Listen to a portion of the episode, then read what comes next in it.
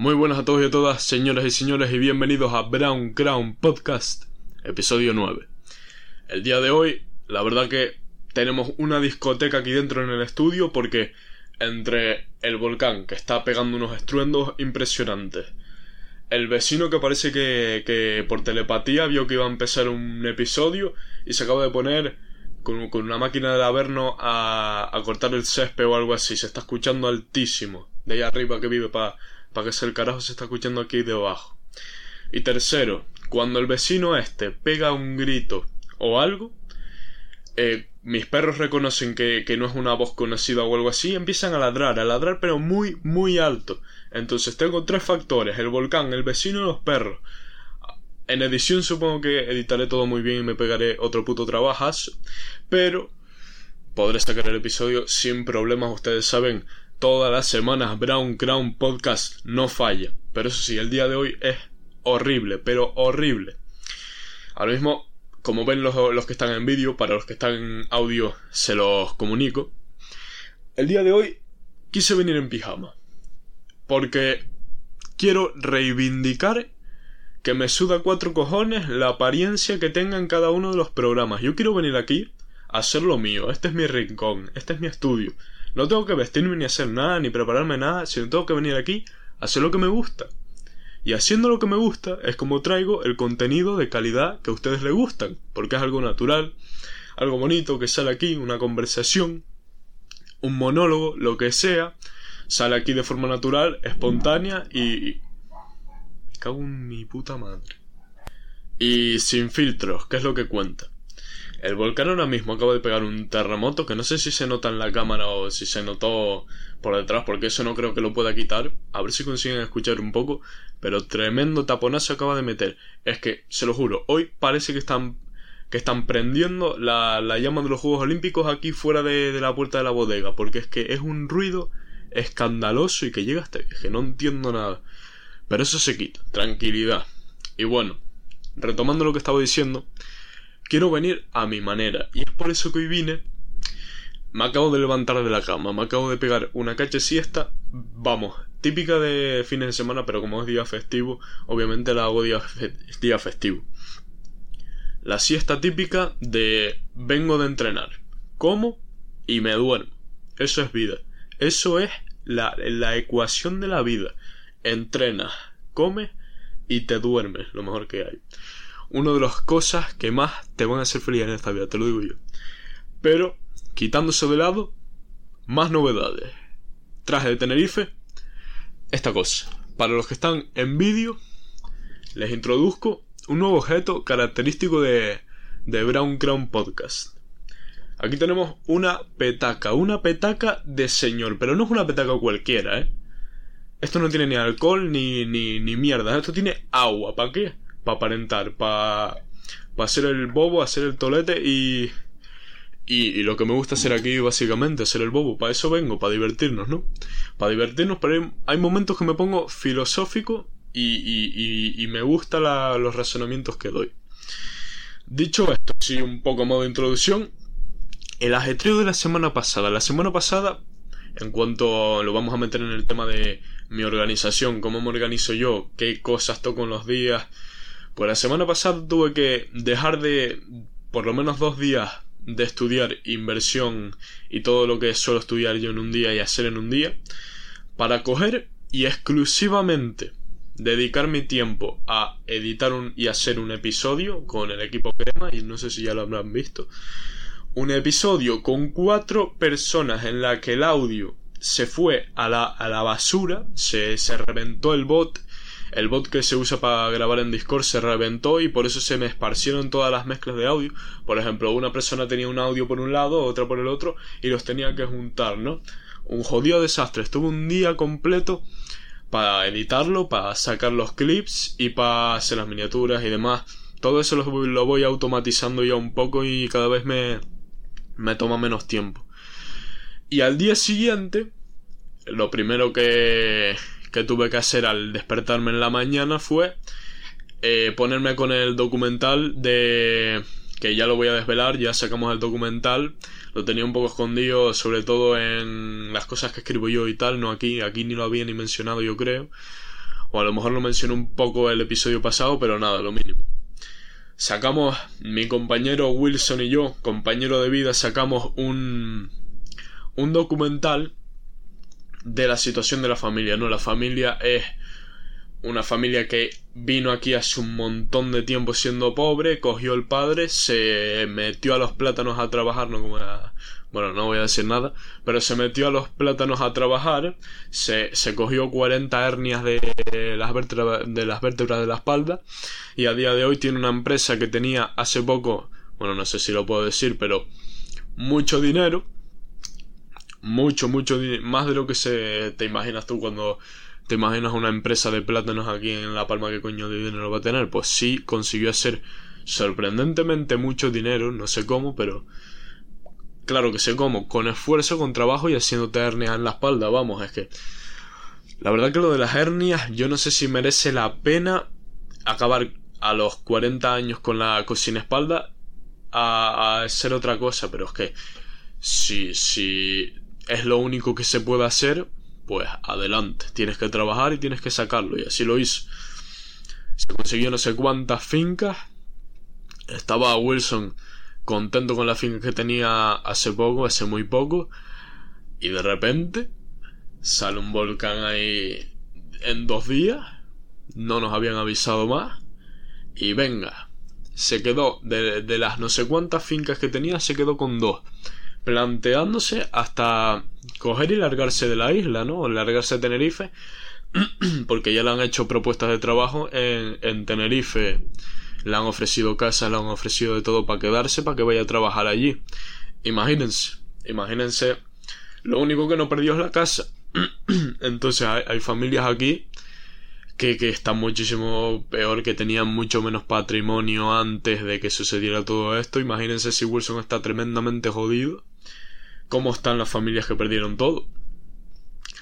Pero quisimos traer en particular, quizás para que sonara más y tal, para que la gente viese las imágenes de todas las fincas destruidas y llamase la atención y que pudiese llegar a más público y que la gente se concienciara más y que tuviera más ganas de ayudar a la isla, quisimos traer a la familia de Wilson, para colmo, por temas de que tenemos imágenes de eso, que no, no, no tenemos que meternos con copyright ni ningún rollo de estos para hacer documental, pues pudimos sacarlo y está en YouTube, en, el canal, en el canal principal de Brown Crown. La gente se piensa que Brown Crown Podcast es un canal secundario. Bueno, una rama de mis canales, no un canal secundario, pero es que la gente se piensa que Brown Crown Podcast es el canal principal y no. Este canal es exclusivamente dedicado a, podcast y a todo este rollo que estoy haciendo aquí en mi estudio y demás, nada más. Simplemente eso, clips y podcast completo. Después está Brown Crown, el, el canal normal. Es que no quiero decir principal porque ni de coño va a llegar a ser el canal principal. Es un canal como de todo un poco en el que yo subo, por ejemplo, ahí tengo subido el documental, voy a subir más cosas que haga. Después tengo, que no lo he empezado, un canal dedicado a videojuegos, a entretenimiento, que ese es para yo ponerme a, a jugar a cualquier juego y subirlo ahí. Es como, eh, son como ramas, ¿no? De cosas que estoy haciendo. Y el último es para la música. Para cuando yo quiera eh, eh, hacer una canción con mi pareja que estuvo toda la vida yendo a, a la escuela de música y demás. Pues cuando queramos hacer una canción. ¿Y por qué digo hacer una canción? Mucha gente se está sorprendiendo con esto de que yo haga una canción. Yo, yo ya veía que, que, que algo con mi voz había cambiado a lo largo del tiempo, ¿no? Y, y claro, pregunté por ahí y tal. Y si es verdad que cuando estás en una edad que ya empiezan los chicos a decir de, de mala forma, porque eso está mal hecho, pero es que es una realidad que, que se hace, coño. Empiezan los chicos a decir tienes que ser un hombre, tal, no sé qué. Tú empiezas como a cambiar la voz por tu cuenta. No es que te cambie la voz sola, no es que tú fuerzas la voz para que te cambie. Y tú empiezas como a poner la voz más grave. Y en ese proceso a medida que tú lo vas haciendo más y más y más, la voz se te va haciendo más grave y controlas más como esos bajos tonos. Y yo, ya lo saben mis amigos y tal, les he enviado eh, algunos vídeos cantando y no, no noto que sea tan complicado. A ver, no, no soy tal ni mucho menos, pero con autotune se puede todo.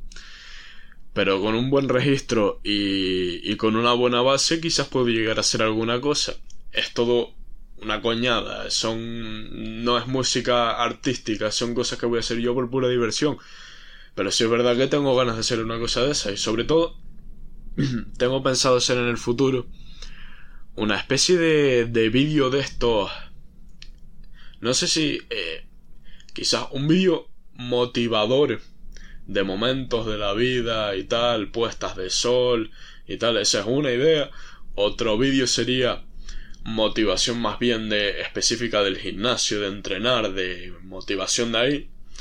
Se serían dos videoclips, ¿no? De una música que haya creado yo o una música que tenga puesta de, de cualquier otro artista y que yo esté por detrás haciendo ese vídeo, ¿no? Ah, esa es otra opción. Pero algo así, una producción así, coño, tengo pensado hacer. Bueno, dicho esto, me acabo de pegar un vaso de agua porque la verdad que se me estaba yendo la voz ya para allá. Y pasando con el siguiente punto de la presentación, voy a hablar de un poco de los futuros invitados. Van a venir nuevas personas. Una de ellas son dos chicas, no sé si todavía está confirmado, pero no sabemos si telemática o presente. Y también va a venir Darideando, señores. No estoy contactando a ver cuándo me dice, pero por allá por Navidades se, se acerca Darideando. Que ya desde el principio del programa eh, le dijimos que viniese, pero me dijo que Navidades porque estaba muy liado. Se entiende perfectamente Darideando. Aquí te vamos a tener dentro de poco. Y bueno, novedades en Notion, vale. Eh, les voy a hablar de una nueva cosa que introduje en todo mi modo de organizarme y, demás en Notion. Yo, como les había dicho, ya tenía categorías de tareas, eh, unas tareas eran opcionales, otras eran obligatorias para el día, otras eran obligatorias a largo plazo. Ahora lo que tengo es que a, a las tareas que las que no le pongo nada es que no las tengo que tocar de momento.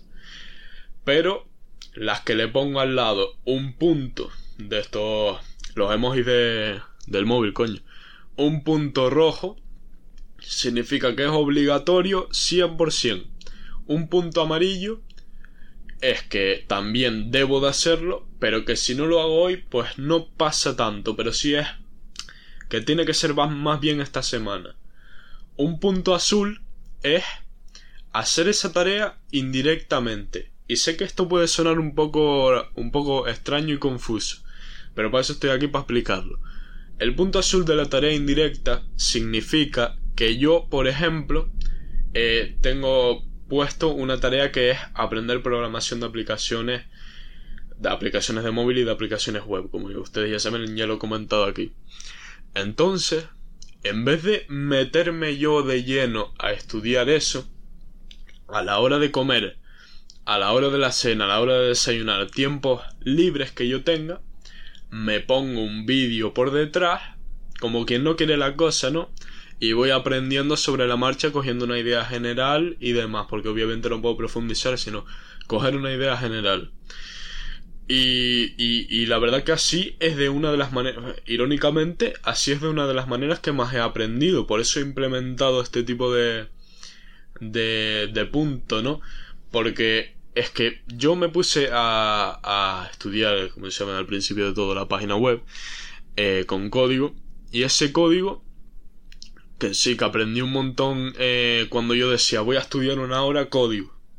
Pero cuando más aprendí es cuando me salían los típicos vídeos.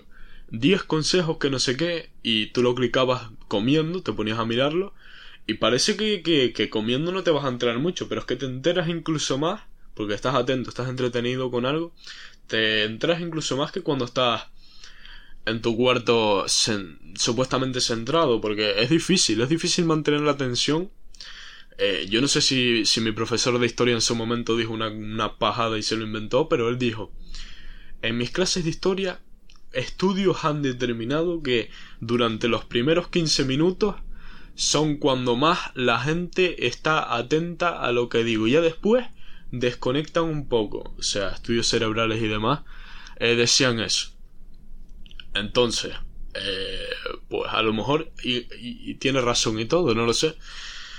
Todo esto lo estoy especulando. Pero, siguiendo con los puntos, vamos a ver. El verde, ya me faltan dos nada más, creo. Sí, sí, dos. El verde es el opcional, el de que yo lo pongo en el día, pero si no me da tiempo y si tal, pues no lo hago y, el carajo. Es el verde de opcional, ¿no?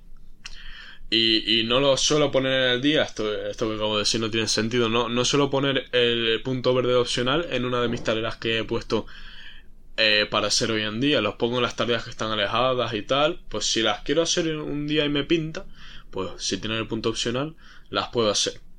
Y después están, esto sí que les va a resultar raro, el punto negro. El punto de aquellas tareas que no debo de hacer. Y ¿En qué casos puedo yo implementar el punto negro? Pues tengo un ejemplo muy bueno. Eh, por ejemplo, en el instituto mandaron una tarea de historia, ¿no? Y, y, el profesor dijo para esta fecha, ya está puesto en la plataforma y demás, y se puede subir y tal. Pero el profesor a veces, en las clases, hace él mismo la pregunta y le deja que sacamos captura. O sea, las cosas del no nos deja copiar el esquema y que le saquemos captura a ese mismo esquema y que le mandemos eso y nos pone un 10 y demás. ¿Qué significa? Que es totalmente inútil hacer esa tarea ahora mismo en casa, pudiéndola hacer algún día de estos en clase. Es por eso que no me tengo que olvidar de esa tarea porque igual no la hace en clase y la cago y no la entrego, pero no la debo de hacer hasta más o menos que se acerque el día y por eso pongo un punto negro, porque a lo mejor si la hago en clase ese tiempo que, que, no lo hago en casa lo gano para hacer otras cosas. Esos son los cinco tipos de puntos que tengo eh, implementados ya en mi, en mi esquema, ¿no? Dicho esto, y si me permiten, pasamos, señores, al siguiente tema. Cada uno es bueno o malo por naturaleza. ¿En qué dos cosas nos podemos fijar aquí? Pues en los dos tópicos en los que yo me fijo para la mayoría de estas cuestiones, ¿no? Por un lado tenemos la biología, si tu ADN te dice tienes que ser malo como tu padre, que sí, que puedes hacer terapia y que te puedes cambiar a ti mismo, pero siempre vas a tener esa tendencia a la maldad, a, a, hacer... Yo, por ejemplo, me pongo a ver mucho en, en YouTube y estoy estudiando el abuso narcisista, ¿no? El narcisismo. El narcisismo es un campo tremendamente complejo. ¿Por qué? Porque a una persona le hacen algo, tiene una mala experiencia, si no es que le viene ya de detrás, tiene una mala experiencia en su infancia y eso lo recalca y lo proyecta durante toda su vida y va eh, cogiendo como presas a las que el, el narcisista vamos a empezar por las raíces el narcisista coge exclusivamente a aquella persona que tenga Madre mía, el volcán, Dios. Aquella... Bueno, espérate, espérate porque es que se motiva ello. No sé si se... Igual dejo este fragmento exclusivamente para que, para que escuchen el, el ruido que hace. Y no sé si se va a escuchar bien. Pero es que es la hostia.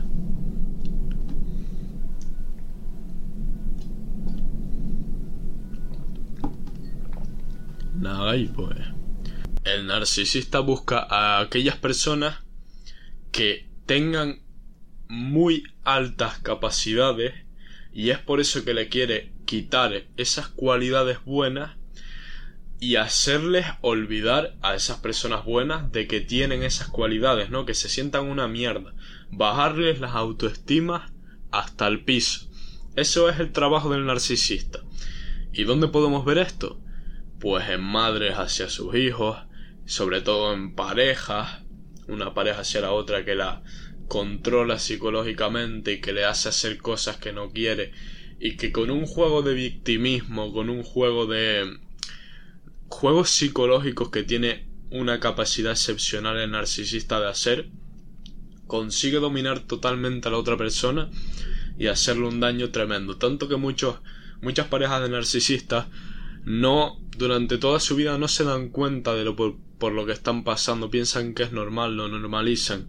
Porque es que es tan bueno el, el estilo de juego del narcisista que te hace creer que tú eres una mierda, te hace, te hace olvidarte de tus cualidades buenas y te hace estar atrapado en esa relación por conveniencia prácticamente toda la vida. Dicho esto, hay dos tipos de narcisistas. Uno que yo tolero, otro que yo no tolero, ¿no? El que yo tolero, ¿cuál es?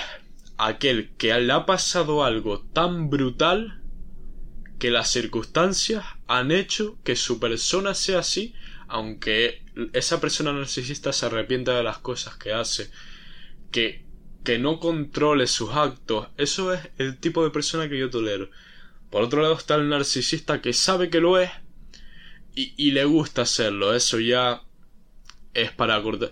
Porque hay que entender también que hay esos dos tipos, que tú ves a una persona así y no puedes decir que es mala, porque puede ser buena como estas personas, pero por, por las circunstancias es la que es o puede ser mala y ser simplemente eh, una mierda de persona que quiere joder a las demás. Es esta, esta frase que oímos siempre de si tu vida es una mierda, quieres joder a las demás. Ese es el narcisista malo, ¿no?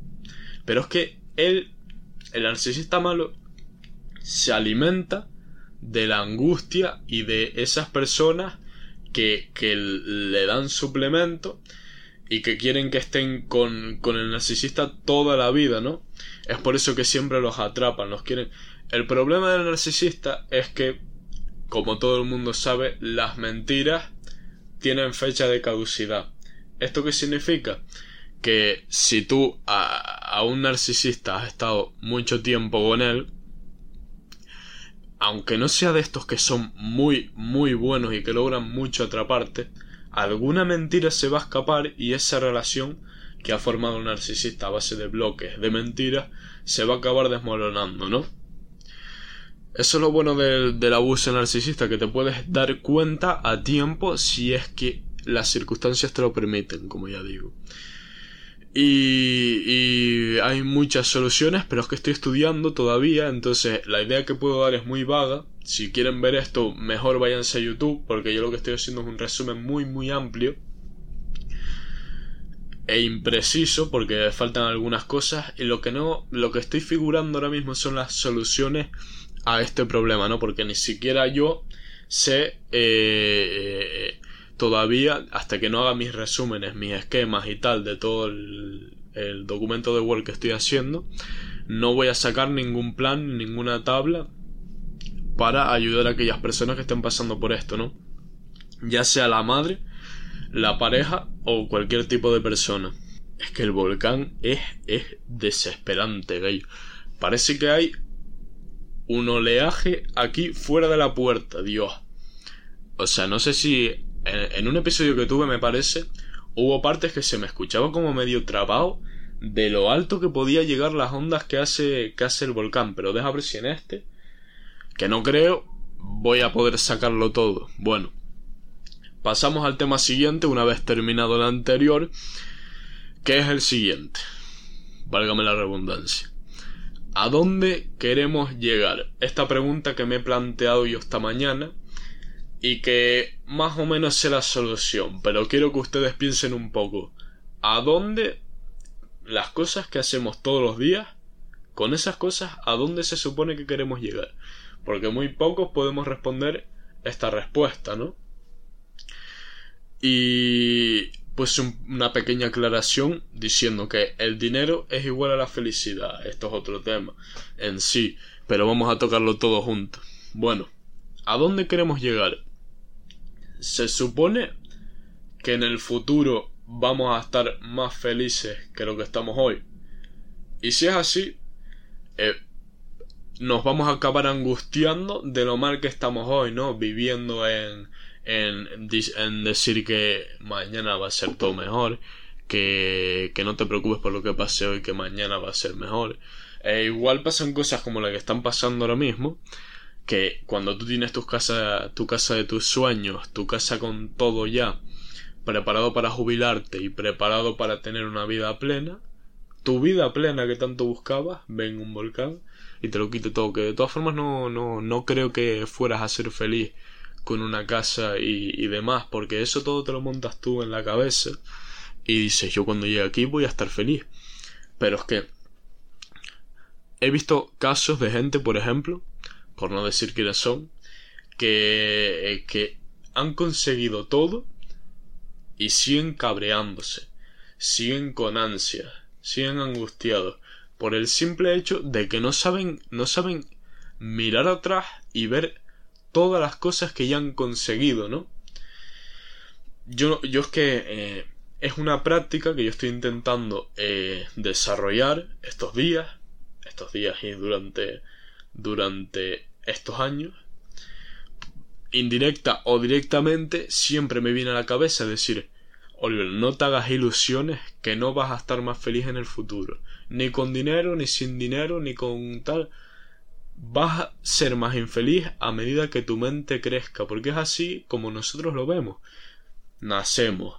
Nuestra infancia de puta madre, la mejor, la mejor que tenemos siempre queremos volver. Seguimos creciendo, la adolescencia, bueno, pero éramos felices, ¿no? Después, más allá, un error. De los 20 a los 30, un, un absoluto error. Y más adelante peor, y más adelante peor, y más adelante peor. Toda la gente, según lo que yo he visto, es así la tendencia, ¿no? La infancia es la mejor época que tenemos. ¿Para qué coño vamos a estar angustiándonos hoy? Si sabemos que lo que viene delante es peor. No en este caso, por ejemplo. Digo cuando ya estamos cómodos, cuando ya estamos plenos con nosotros mismos. ¿Por qué coño no disfrutamos lo que tenemos hoy en día? Y, más nos damos cuenta cuando un día estamos normal y al otro día nos ponemos malos que no nos podemos levantar de la cama. ¿Cuántas veces, cuántas veces no nos podemos levantar de la cama y, y, y hemos dicho, coño, es que no valoro lo suficiente lo que es estar sano y poder hacer cosas? Porque cuando estamos sanos y estamos haciendo cosas, nos entra la angustia de decir, joder, estoy haciendo mucho o nos entra la angustia de decir estoy aburrido. Y, y todo es una cosa que se va conectando y que da la conclusión de que nunca somos en verdad plenos, nunca somos felices, nunca vamos a dejar de angustiarnos por las cosas que nos pasan. Siempre vamos a estar aquí sentados y nos va a venir una mierda y vamos a solucionar esa mierda y nos va a venir otra. Es que no tiene puto sentido ver con expectativas hacia el futuro de que vas a ser más feliz. Lo que tienes que hacer es que te la sude todo, obviamente trabajando y sin perder la disciplina y sin perder todas las cosas que yo digo, como dice Maritón la disciplina, sin perder todas estas cosas, obviamente, que te la sude la opinión del otro, que te la sude todo lo que te produzca otro sentimiento que no sea la felicidad. Es que no hay otro misterio y es muy difícil muy difícil tener esto presente todos los días. Porque cualquier cosa te distrae, cualquier cosa te...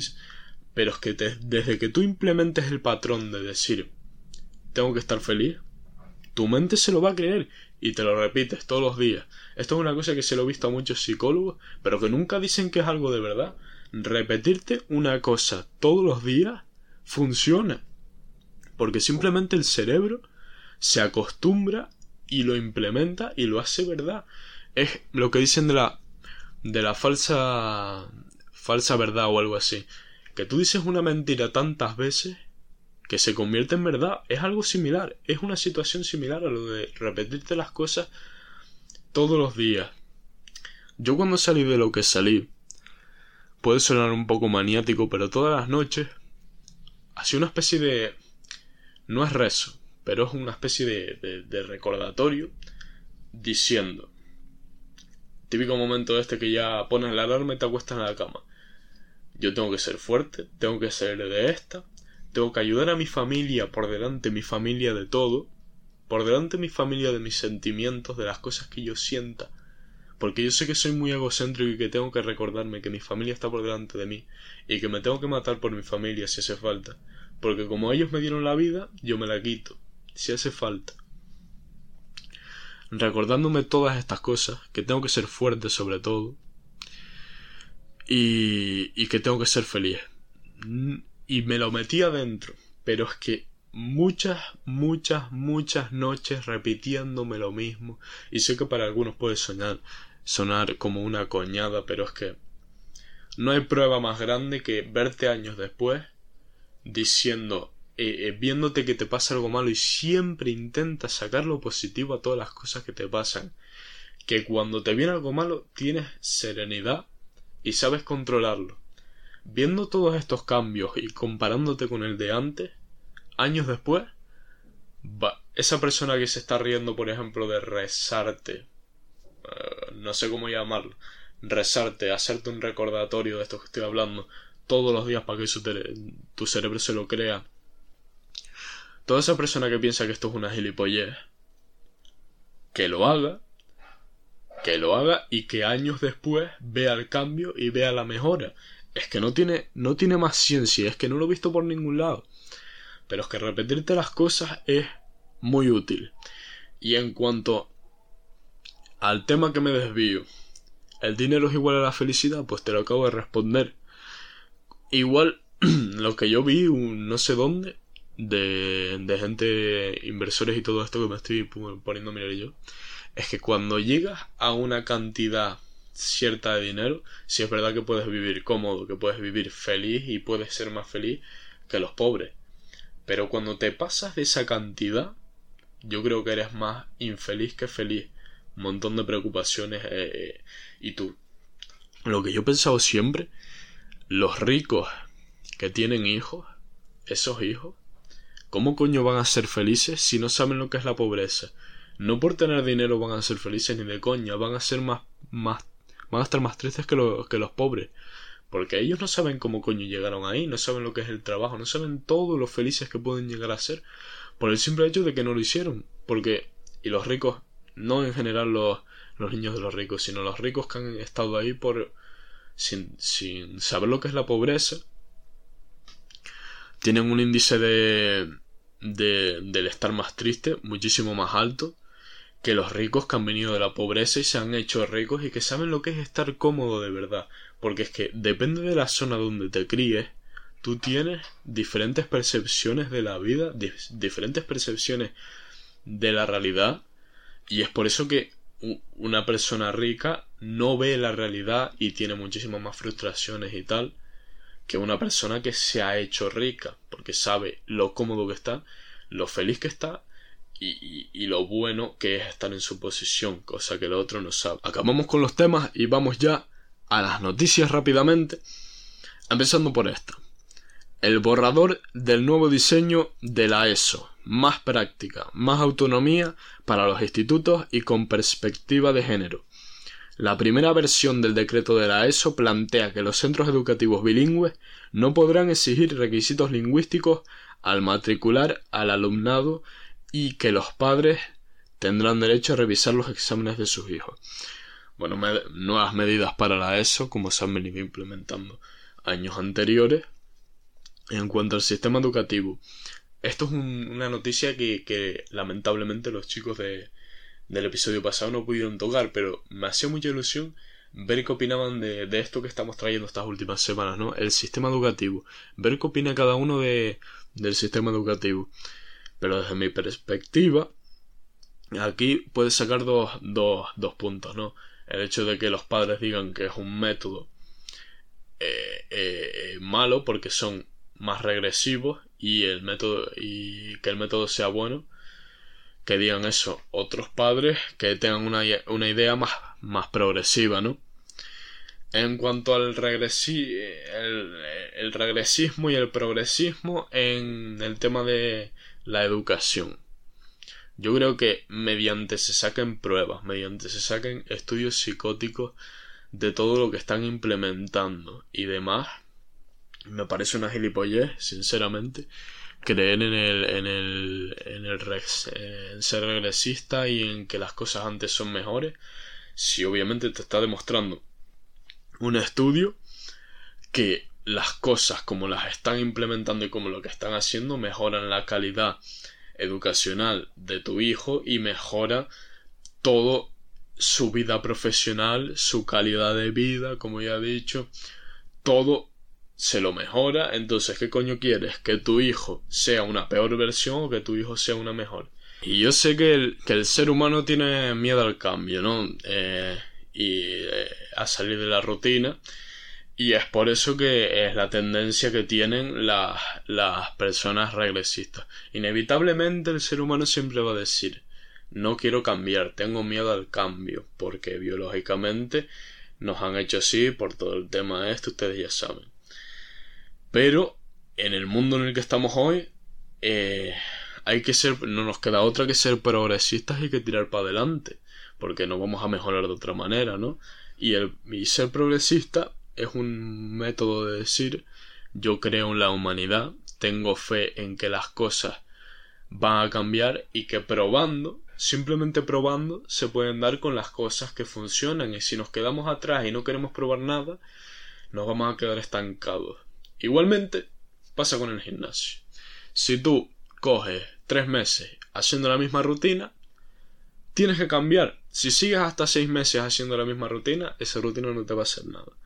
Pero si vas cambiando de 3 a 3 meses tu rutina de hipertrofia, puedes crecer más, el músculo cuando viene la nueva rutina está desacostumbrado a esos ejercicios y te van a hacer más agujetas, vas a romper más tendones y vas a acabar creciendo más.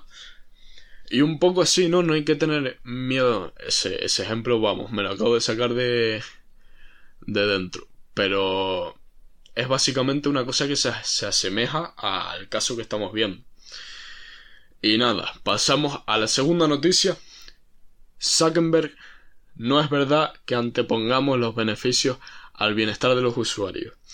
El fundador de Facebook responde con un escrito en su página personal a las acusaciones a la garganta profunda.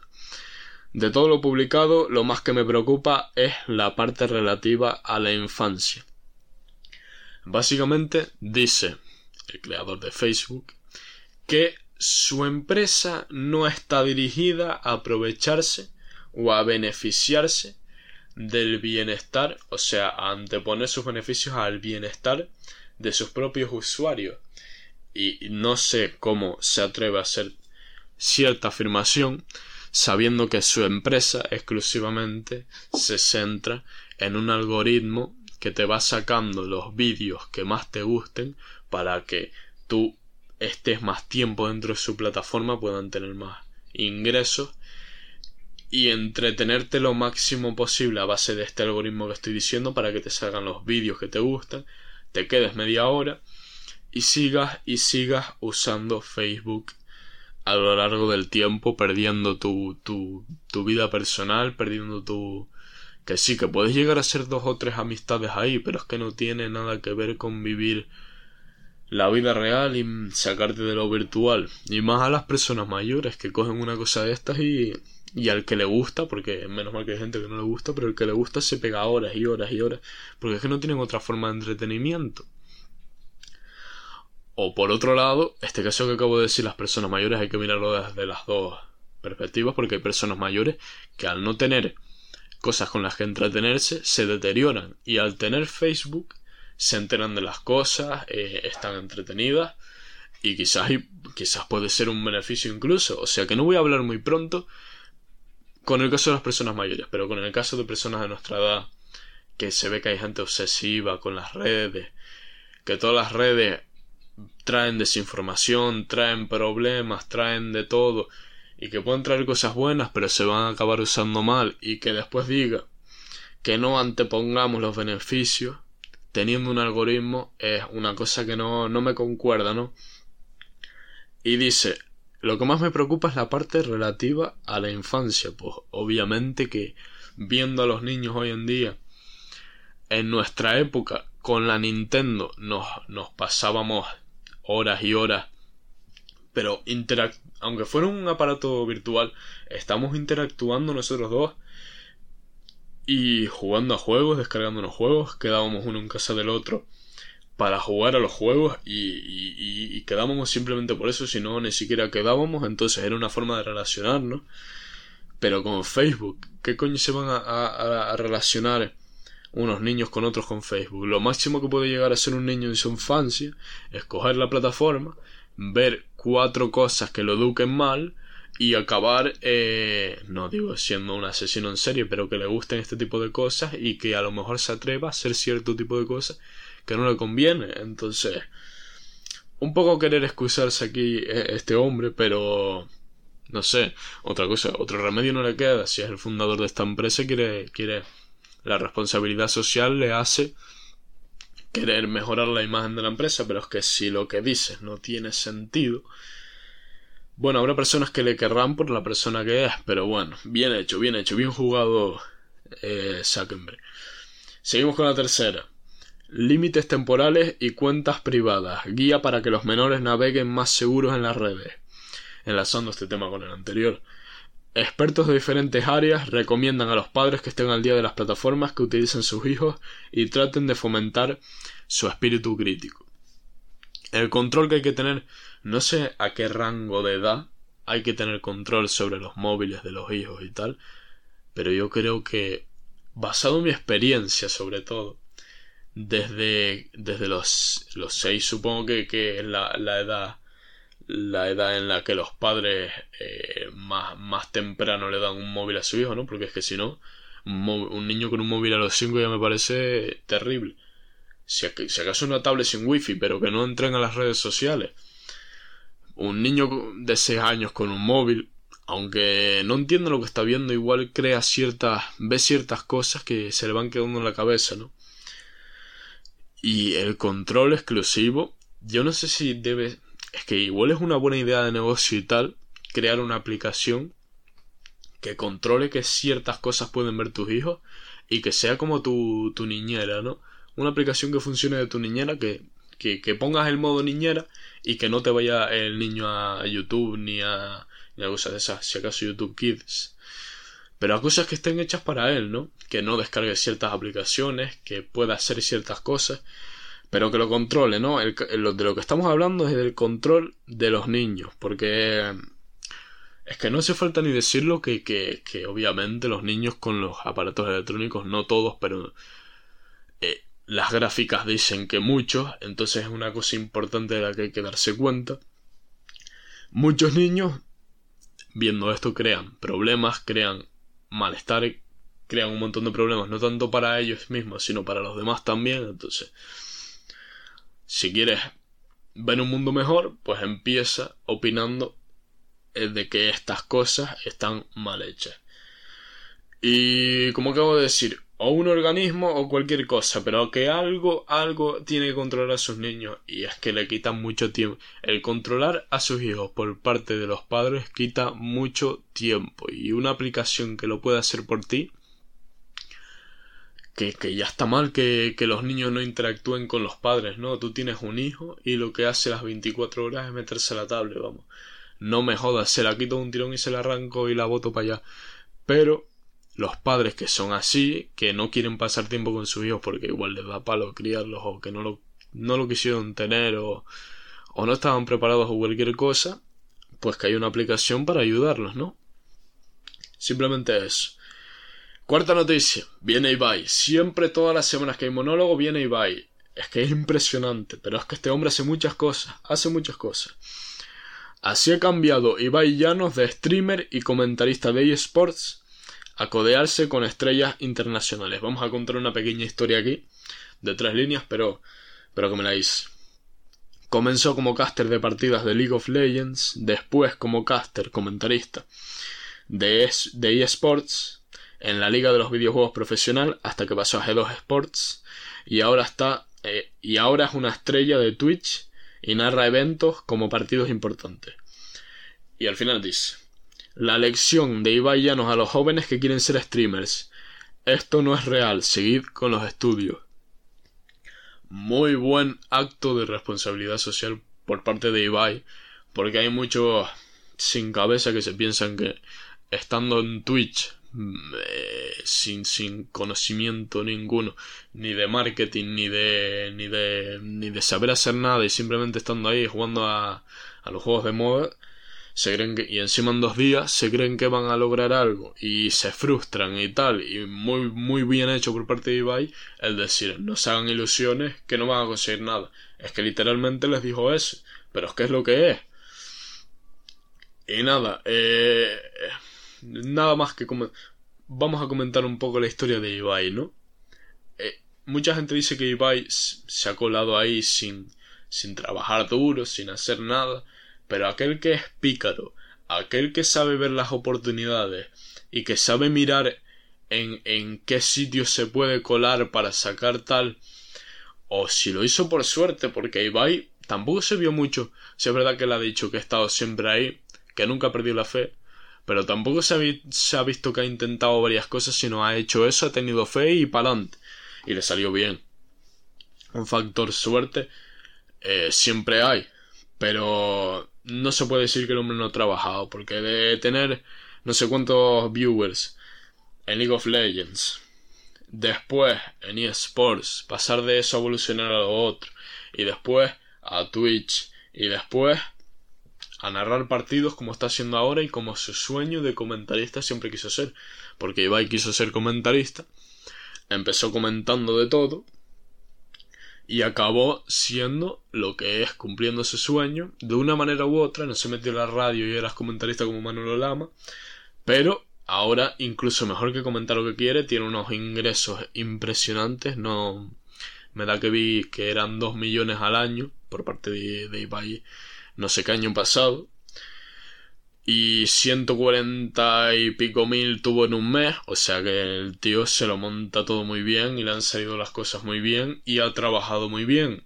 Y si tienes esa combinación, no hay nada que reprocharle ni nada que decir. Si él logra entretener a niños, si logra entretener a audiencia, no hay nada más que reprocharle al chico, coño. Y última noticia. La historia de Nicocado. No sé si lo conocen de una vida saludable a problemas de salud. Si no lo conoces, se los cuento yo ya. ¿Cómo se llamaba? Nicocado. No me suelo acordar del nombre, me acuerdo de su historia porque es que es muy. muy sentimental y muy. Quizás yo lo comprendo en cierta parte porque estos son los problemas que más se ven en la actualidad. Se ve que este chico era. empezó en YouTube como un chico que hacía eh, comidas saludables se ponía a hacer recetas, a enseñarle a, sus seguidores recetas de comida saludables, de cosas que podían hacer ellos. Y después ya, a medida que no sé qué, qué, hizo, pero se intentó atrever a, a, hacer los retos estos de, de Stick y de toda, esta, de toda esta gente que es comerse una cantidad descomunal de comida basura encima hasta para que los vean sus seguidores. Yo tampoco le encuentro mucha ciencia a esto, la verdad. Es como un reto, pero es que ellos ni siquiera hacen un reto de intentar comerse esto, sino que simplemente comen. Es como un estilo así. Stick por su parte hace como un reto, ¿no? Me como esto en tal tal minutos y por lo menos tiene algún sentido, pero es que esta gente lo único que el único sentido que tiene es que se revienten y que nosotros veamos cómo se revienten. Se ve que el tío empezó una relación saludable con su pareja, eh, no sé si era homosexual o me estoy equivocando, pero el caso es que tenía una pareja que, lo, que se quería mucho y que, y que tal, y que tenían una vida saludable, sana, comiendo sano y que lo mostraban en las redes. Y al cabo de un tiempo, claro, como su pareja tenía tanto afecto y tanto apego a él, pues se quedó haciendo los retos que él hacía y se pusieron los dos obesos incluso más que obesos, con toda esa dieta de, llena de grasas y llena de problemas cardiovasculares y todas estas cosas que ustedes ya saben. Y, y, eso es lo que está mostrando hoy en día en las redes, ¿no? Un estado de depresión, de, de, de angustia, de incapacidad, de no poder parar, de, de sentirse mal consigo mismo, todas las fases por lo que pasa una persona obesa y más, y se agrava todavía más, siendo esta persona que tiene la necesidad de, de, hacer esto porque es las redes la que le dan, o sea, está sumado un trastorno alimentario a, a, a, a todo el problema este de las redes, son las dos cosas juntas, lo que hacen que sea un problema todavía mayor, ¿no? Y esta persona no, no sé, no sé cómo va a salir, no sé si, es que se, yo creo que se está creando hasta un movimiento, tanto por un lado de memes sobre él, de gente cruel riéndose de él, como otro que quieren ayudarlo, que quieren llevarlo otra vez a la vida que tenía antes, porque él simplemente se hizo famoso por eso, comer comida basura y reventarse delante de gente. No sé si era por los ruidos de ASMR que hacía incluso, o, o algo así, pero el hecho de querer likes, querer eh, ganarse la vida así, y, el hecho de querer esa comida es lo que lo está destrozando. Y, y eh, quizás es un problema con ese tipo de, de contenido que hace, pero es que ya en sí el contenido ese me parece ridículo y sin sentido alguno.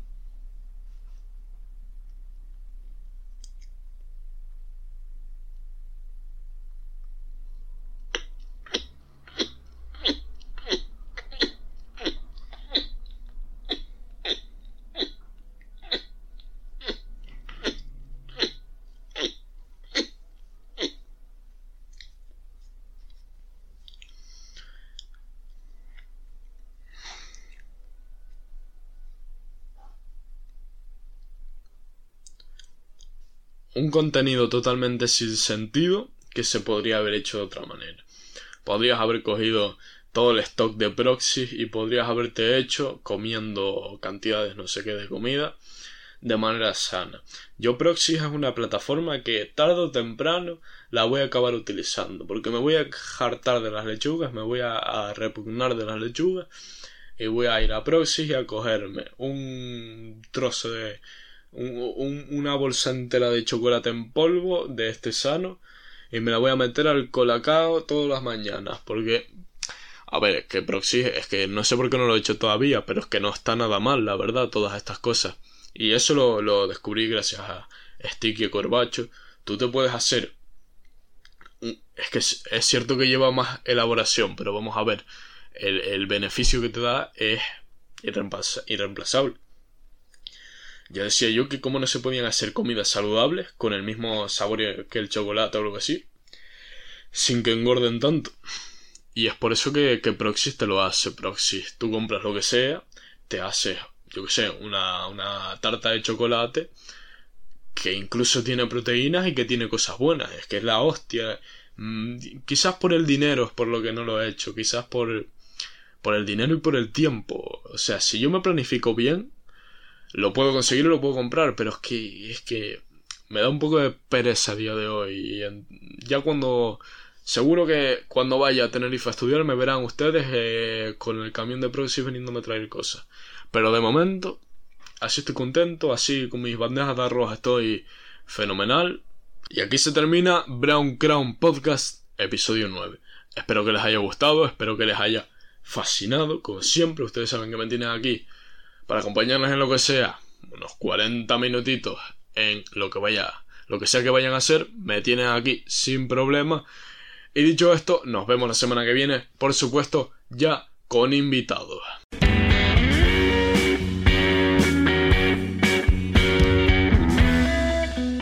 Brown Crown